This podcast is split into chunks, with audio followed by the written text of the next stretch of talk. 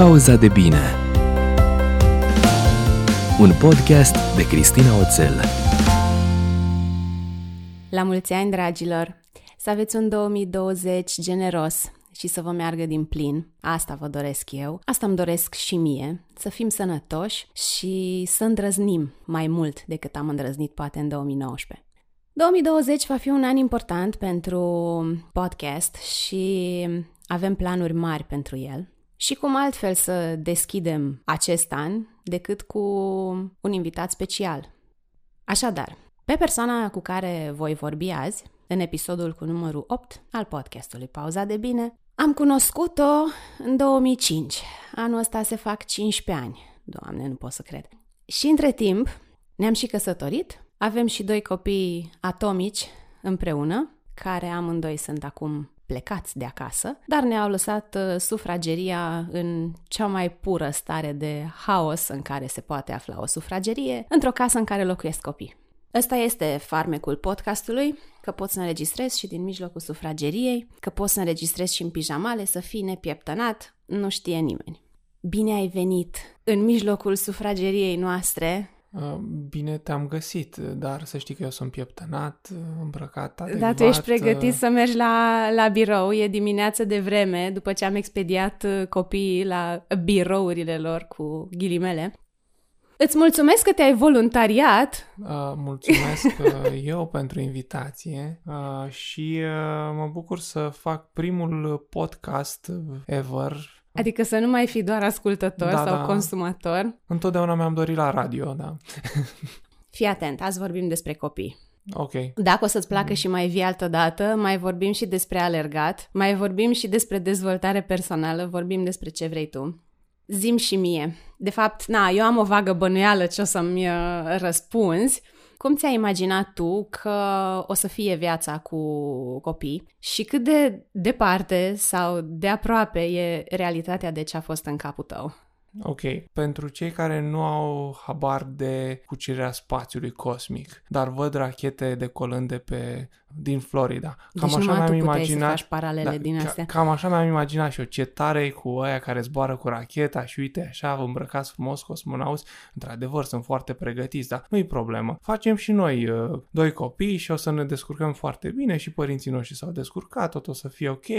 Uh, o să fie distracții, o să fie provocări, dar o să iubim și o să ne descurcăm. Nici o grijă, toți au trecut prin asta, vom trece și noi. Cam așa. Nu am avut habar Ok, și acum facem fast forward, vreo da. 8 ani jumate, cel puțin. Ne-am da? trezit pe orbită și avem o grămadă de butoane în jurul nostru. Nici nu știm pe care să apăsăm primul. Ne apasă copiii, din păcate, butoanele greșite. Și, nu uh... sunt greșite, ele sunt doar niște butoane pe care ei le apasă așa, ca tu așa, să așa. devii conștient de ele și după aia să vezi cum... Da, să ne apasă butoanele pe, după care facem noi greșelile de care ne pare rău și încercăm să nu mai repetăm.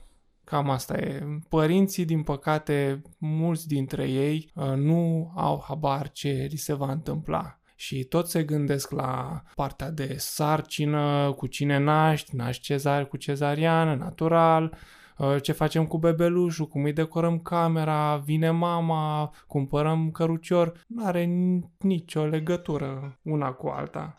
Dacă ar fi să descrii ideea asta de parenting într-un cuvânt, ce cuvânt ai alege? Mm, într-un cuvânt nu știu să zic, dar știu Hai că, că poți. complexitate. Poate, okay. dacă vrei, dar e foarte complex pentru că sunt mai mulți oameni care lucrează la ei, în primul rând. Dacă mă întreb pe mine, ăsta este cazul fericit în care oamenii lucrează la ei. Cum a fost pentru tine diferit să fii tată pentru prima și pentru a doua oară? Oh.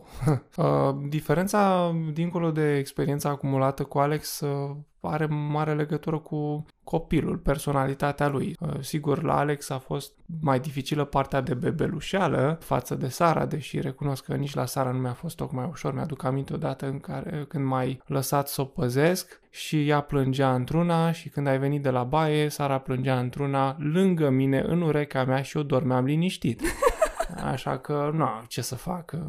Uh, nu a fost ușor cu niciunul dintre ei, dar uh, diferența majoră a ținut de experiența părintelui. Cu mențiunea că, din ce am mai povestit cu unii colegi, cazuri de părinți de doi copii care s-au descurcat extraordinar cu primii doi, n-au avut probleme, copiii au dormit noaptea, au crescut, uh, totul în regulă, a venit al treilea și le-a dărâmat tot ce știau și ce credeau că știu despre copii și creșterea lor. Așa că nu există o regulă, am avut noi situația asta, un copil bebeluș un pic mai dificil, după care învățăm cu el și ne dăm seama de câte provocări există în uh, creșterea lui și alt copil de la care învățăm o grămadă de lucruri, dar deja cam avem o idee ce ar trebui să facem în anumite situații. Da, pentru mine chestia asta cu experiența primei sarcini și primei etape de bebelușeală m-a ajutat să fiu mult mai relaxată cu Sara și asta cred că se simte și la ea.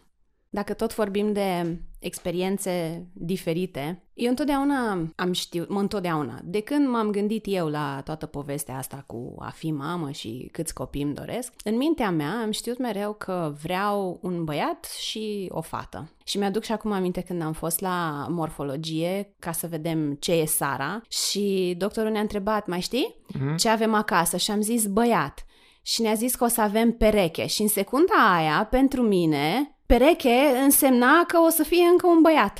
Și recunosc că pentru o asta, fracțiune a, asta de secundă, și eu de la știi? medic, da, era din categoria ce o fi, o fi, nu contează. Bine, nici la mine n-a durat okay, mult. Da. Asta poate și pentru că l-am întrebat, nu, mm-hmm. nu mhm. mai știu care dintre noi, adică e tot băiat, nu, e fetiță. Oh my god, ce tare și cu asta, uh, basta, da. Zim cum e pentru tine diferit, dacă e diferit, să fii tată de băiat și tată de fată. Mm, da, evident, e diferit, dar nu știu dacă diferența majoră are legătură cu sexul copilului, că vorbești cu unul într-un fel sau și cu celălalt în alt fel, ci mai degrabă cu personalitatea lui din start uh, sunt atât de diferiți unul de celălalt încât uh, modul în care comunic cu unul sau cu celălalt plus vârsta, diferența de vârstă mă face să mi adaptez uh, toate modul în care mă comport față de ei. Cu Sara este așa foarte uh, totul gingaș, uh, ea e o drăguță, uh, foarte afectoasă. Nu că Alex nu ar fi, dar Uh, și Alex era la fel de lipicios când era mic. Era, da, era are 8 ani jumate acum. Era lipicios, da. Acum are 8 ani jumătate. Deja discutăm lucruri uh, serioase. Ne jucăm la... Cu tot felul. Avem acum un sport preferat, fotbal în casă. Încă mai avem da, geamuri. Mă bucur, da, Maxim. Da. Așa că nu, nu văd o diferență majoră între copii, ci mai degrabă între genul copiilor, ci mai degrabă între personalitatea lor. Ți-e mai greu să te joci cu Sara decât ție, ție să te joci cu Alex? Nu, mi-e greu cu amândoi. Știi că mă mai întreabă lumea cum e la al doilea copil și de regulă le spun, mai mie personal, că nu, eu nu mai dau sfaturi, da, mie personal, cu al doilea mi s-a părut mult mai simplu. În schimb, când sunt amândoi la un loc... A, nu. Atunci... E un fel de apocalipsă. Da, atunci cea mai bună variantă este ori găsești o, un joc miracol care să-i rezolve pe amândoi și nu ține mult, ori încerci să-i separ și asta e. Sau facem cu toții ceva... Mergem în pădure. Exact. Unde ei exact. își văd de ale lor și exact. noi putem să vorbim despre ce ni s-a mai întâmplat în ultima săptămână. Ai momente preferate cu Alex și cu Sara? Ceva ce-ți vine în minte? Sigur. Uh, momentele preferate cred că sunt în cele afară în de care... alea când dorm. Ei, nu, nu, nu, nu. În care văd bucuria în ochii lor când fac ceva împreună cu ei și văd că în momentul ăla copilul se simte împlinit, valorificat, se, își simt uh, adevăratul potențial. Exemplu la tenis, când Alex prinde o minge și pe urmă se uită la mine cu mândrie sau Sara când uh, vreau eu să o ajut în, nu știu, să se urce pe un scaun și zice lasă-mă că pot și eu și se urcă după care se dă jos și mi dă un zâmbet din ăla victorios, cred că. Gen, ai văzut? Ți-am zis eu. Da. Care ai zice tu că e cel mai greu lucru de când ești tată? Ce simți tu că îți lipsește cel mai mult? Stai puțin, sunt uh, două lucruri diferite. cel mai greu lucru îl reprezintă experiențele pe care le-am trăit cu toți și le trăiesc toți părinții, în care copiii și părinții, toată familia eventual se îmbolnăvește și atunci uh, trebuie cu toții să ne uh, adunăm puterile, ultimele puteri și să trecem peste o gripă, o, viro, o enteroviroză, ospitalizare eventual și sunt extrem de dificile acele momente nu mai contează nimic, atunci se dărâmă tot. Uh, pe urmă, pe locul 2 la dificultate sunt evident conflictele de orice fel între părinți și copil, între frați și felul în care, uh, într-un mod puternic, uh, emoțional din partea copilor se prezintă toată situația, iar părinții de multe ori nu prea găsesc soluții. Totul se dărâmă dacă nu ai atenția mărită, conștiința. Corectează-mă tu din perspectiva asta. Hai să-i spunem înțelepciune. Așa. Deci, ce-ți lipsește cel mai mult? Dacă îți lipsește ceva. Timpul și banii pentru a petrece mai mult timp cu tine. Timpul și banii? Pentru a, nu, pentru a petrece mai mult timp de calitate împreună pentru că uneori mi-aș dori să petrec uh, timp de calitate, să mergem, nu știu, într-un loc deosebit, dar nu avem acel timp și chiar dacă uneori îl avem, ne gândim, băi, da, uh, ne-am duce, dar mai costă, e complicat cum să... Hai să zicem că am găsit o variantă să lăsăm copiii cu mama. și tot ne gândim, bine, e bine, dar cu ce bani? Pentru asta, că știi, mi-aduce aminte acum de câte ori n-am pățit faza asta, să vină mama uh-huh. și să ne dorim să mergem la un film. Nothing fancy, un film bun. Nu și film. fix în perioada aia să nu fie niciunul la care să considerăm exact. că merită să Sau, să, sau mergem. să vrem să ieșim la o masă la restaurant și fix atunci să fim într-un moment din acela al lunii în care resursele financiare sunt minime și nu ar fi cazul să Da, parcă nu-ți vine să dai banii pe asta. Bani pe așa ceva, știi? Da, cred că asta e provocare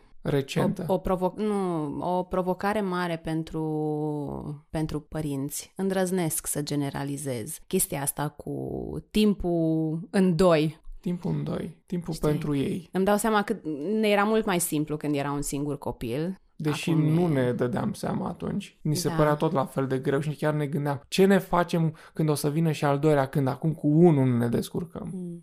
Da.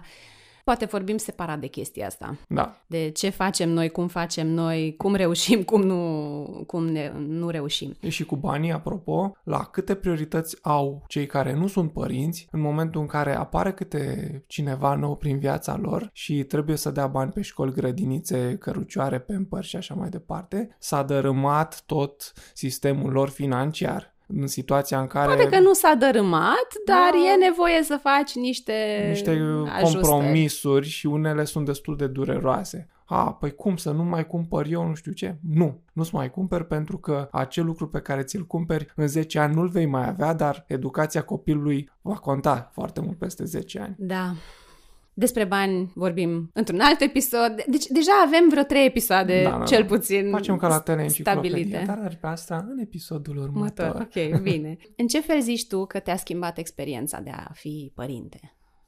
În primul rând am învățat să dorm mai puțin. Trebuie să dorm de o calitate mai bună, un somn mai scurt. Ceea ce n-am reușit foarte mult, dar sigur că lucrez la asta. Pe urmă, am învățat mai multe pe partea de comunicare. Mm. Cum să tratezi cu un om mic care are dorințe mari. Ce fain că ai făcut distinția asta, știi, apropo de dorințe și de nevoi. Am avut zilele trecute conversația exact. asta cu, cu Alex apropo de PlayStation și tot felul de, de jocuri și cum încerca el să ne explice că asta pentru el este o nevoie. Da, da, da. Da, uite, vezi, mie îmi place că cel puțin anul ăsta sau în ultimul an, în momentele în care are disponibilitatea să stăm la povești, am putut să port niște conversații foarte interesante și deep așa cu el, mm-hmm. de la valori la o grămadă de lucruri. Sigur, trebuie să-l prinzi în toane. Exact. Atât cât mai putem să-l prindem, că după ce vine adolescența peste noi, nu știu. Da, mă declar încă o dată total nepregătită pentru ce urmează, dar mai avem un pic. O ultimă întrebare. Care e cea mai faină lecție pe care ai învățat-o de la, de la ei? Sau dacă ai învățat câte una de la fiecare, Da, a fost uh, și este în continuare o lecție pe care o învăț. Uh, și anume că felul în care eu mă comport, în general, nu neapărat față de ei, este copiat aproape în întregime de către cei mici și așa se comportă și ei unul față de celălalt, față de colegilor, față de noi uh, și în, la părțile bune și la părțile mai puțin bune. Și îmi dau seama că dacă vrei să transmiți ceva copilului tău, nu e nevoie să-i ții prelegeri și să faci discuții uh, din astea existențiale cu el. Trebuie Comportă-te doar să arăți, exact. adecvat. Prezintă-i valorile, nu tată, eu sunt un om chipzuit, după care te duci la supermarket și orice îți cere cumperi și arăți că umpli căruciorul mm-hmm. și adai cu bani sau arunci bacșișuri grase mm. unde nu e cazul. Walk the talk. Exact. Asta e lecția cea mai mare pe care... Pe care în momentul ăsta cred că uh, am învățat-o și am învățat-o pe propria piele, nu în sensul bun. Mi-am dat seama că atunci când am greșit, uh, Alex a fost oglinda mea și Sara la fel. Și îmi transmit exact ceea ce fac eu. Yep. Nu întotdeauna e simpatic ce vezi în, uh, în oglinda asta, dar acum, apropo, în, în timp ce te ascultam, zicând chestia asta cu cum ne comportăm, ce spunem, copiii absorb tot, mi-am adus aminte de momentul ăla când, nu știu, Sara era mică, abia zicea câteva cuvinte și Alex vrea să ia o jucărie și era aici lângă perdea și s-a întors așa foarte hotărâtă spre el și i-a spus du-te în panac. Mai știi? Du-te în spanac. Yours truly are această... De fapt, în ultima vreme parcă n-am mai zis-o foarte mult, dar tot așa a fost un moment. Noi am râs de ne-am prăpădit atunci, dar am zis, ah, ok, fii Da, atent. da, da. abia Sau- merge, abia umblă, dar înregistrează. Bine, mai vii? Ți-a plăcut? Uh, Dacă mă mai inviți. Dacă sigur. mă mai inviți. Se fac 15 ani de când ne-am cunoscut. Am Exact. îmbătrânit, dude. Ei, nu, cum să îmbătrânim? We grow wiser. Tu, da, tu ești încă, We- we nu grew știu, wiser. într-un, într-un denial. Nu, așa se zice, don't find someone to grow old with, ci find someone to grow with sau to grow wise with. Aha, ok.